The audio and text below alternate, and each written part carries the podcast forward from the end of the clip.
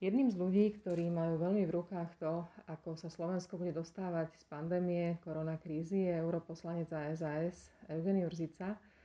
Vy sa, pán Jurzica, zúčastňujete priamo na rokovaniach, ktoré sú o pláne obnovy a ktoré sa týkajú peňazí, ktoré nám z Európskej únie prídu na to, aby sme možno riešili to najhoršie, ale skôr sa vraví o tom, že by z toho mali sa pripravovať nové reformy, aby nám skrátka tie peniaze vydržali dlhšie.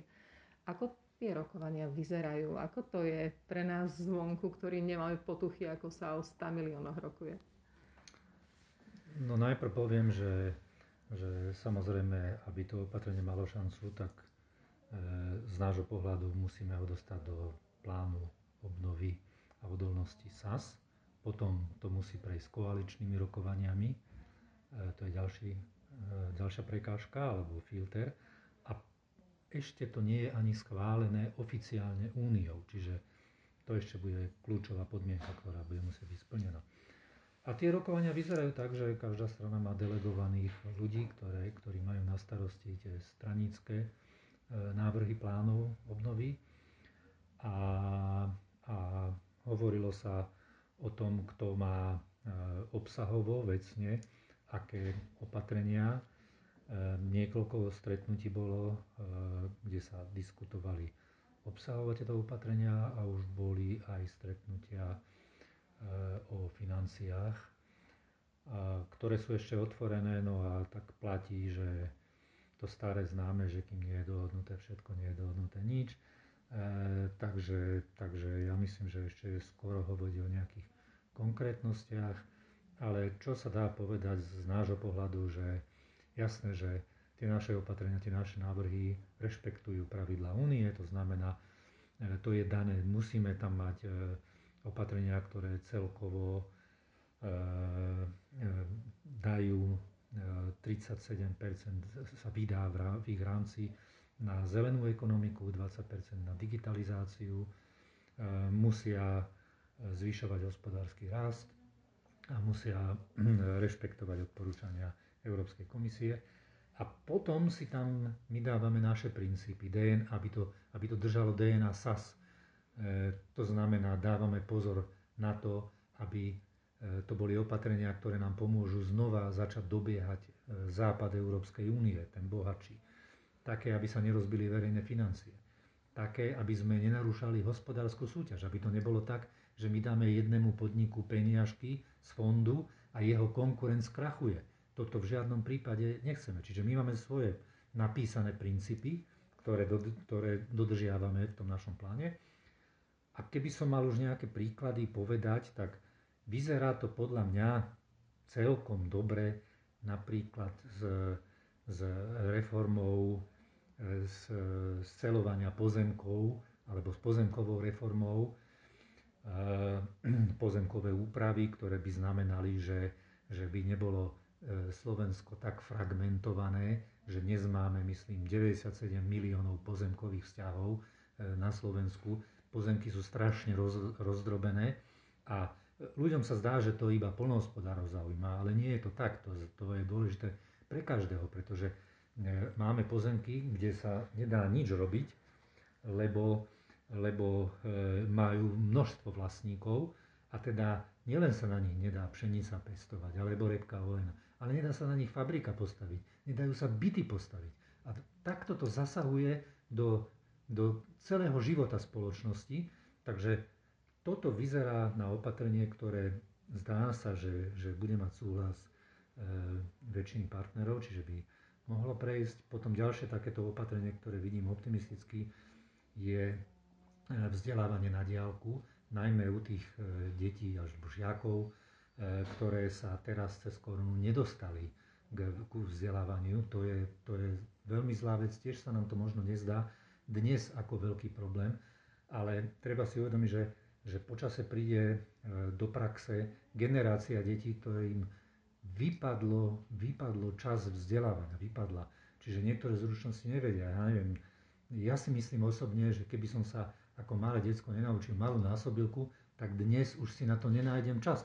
A 6x8 je 48, ako to mám hlboko v hlave, by som jednoducho nemal. E, takže veľmi dôležité, aby tie decka sa vzdelávali, keď má byť Slovensko úspešné, lebo my nie sme úspešní, pretože by sme mali ropu alebo stredozemné more, my si to musíme odrobiť a, a keď sú ľudia vzdelaní, tak to odrobia úspešnejšie.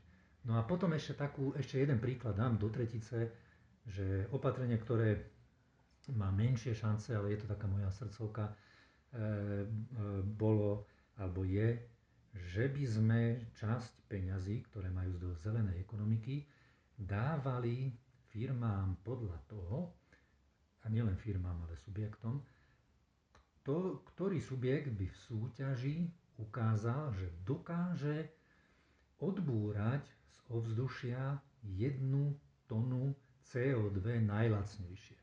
Čiže my potrebujeme, musíme dosiahnuť ciele, ktoré sme, ktoré, ku ktorým sme sa zaviazali, e, klimatické a e, to, čo môžeme my urobiť, je, aby sme ich dosiahli čo najlacnejšie. Aby, aby to nebolo drahé pre spoločnosť, aby nás to obmedzilo čo najmenej.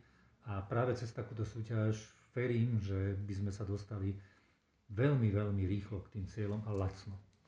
Dve veci plánu obnovy. Ako o tom hovoríte, tak sú to také veci, ktoré sa neviažu priamo na epidémiu, na pandémiu, na koronakrízu, na tieto riešenia. Skôr sú to naozaj veci, ktoré pomôžu Slovensku krajine ako takej aj do budúcna. Čiže nie je to tak, že tento plán obnovy je primárne určený povedzme pre nejakého zamestnávateľa, ktorý má existenčný problém za posledných pár mesiacov a teraz ho to bude zachraňovať.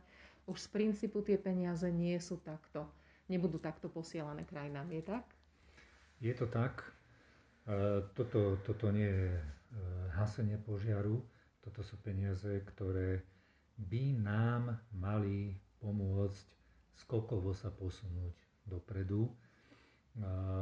Áno, bolo to schválené teraz v čase korony, ale, ale nie, nie, je to, nie je to takáto prvá pomoc. Sú to peniaze, ktoré by sme mali vedieť využiť strategicky dobre pre Slovensko. No, ja tam vidím stále riziko, že, že sa to nemusí celkom podariť a, a ono je to tak, že keď prídu peniaze zadarmo, tak, e, niekto, tak, tak to môže byť prekliatie alebo aj spása.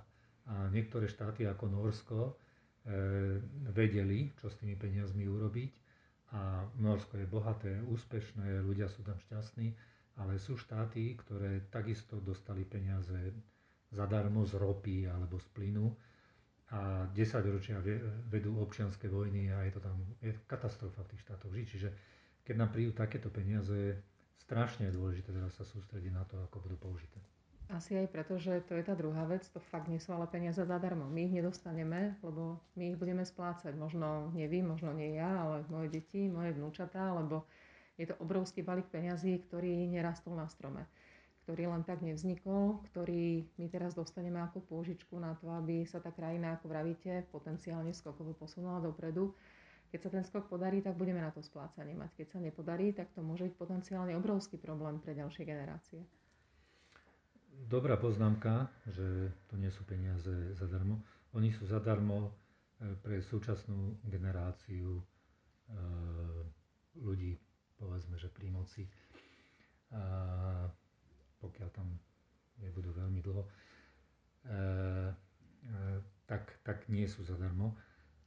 Tak sú zadarmo, ale nie sú zadarmo z hľadiska toho, že poprvé časť tých peňazí budeme musieť splácať my ako Slovensko priamo, lebo čas nám príde ako grant, väčšina, a menšina príde vo forme pôžičiek, tie budeme musieť priamo splácať, ale všetky tie peniaze dokopy, či ich dostaneme ako granty alebo ako požičky, si požičiava komisia. A tamto budeme musieť splácať každopádne. Aj to, čo dostaneme teraz akože grant zadarmo, tak komisia si na to požičia peniaze, aby nám to mohla dať a potom za veľa rokov e, budeme musieť splácať e, vlastne za komisiu tieto hm. peniaze. Mm. Takže jasné, že nie sú zadarmo dlhodobo a že ich budeme musieť splácať a o to viac samozrejme si treba dávať pozor. Tak budem držať palce, aby ste boli čo najúspešnejší pri tých rokovaniach, aby, aby to naozaj Slovensku pomohlo a aby sa zo Slovenska stala bohatšia a úspešnejšia krajina. Ďakujem pekne. A ja ďakujem, držme si palce navzájom.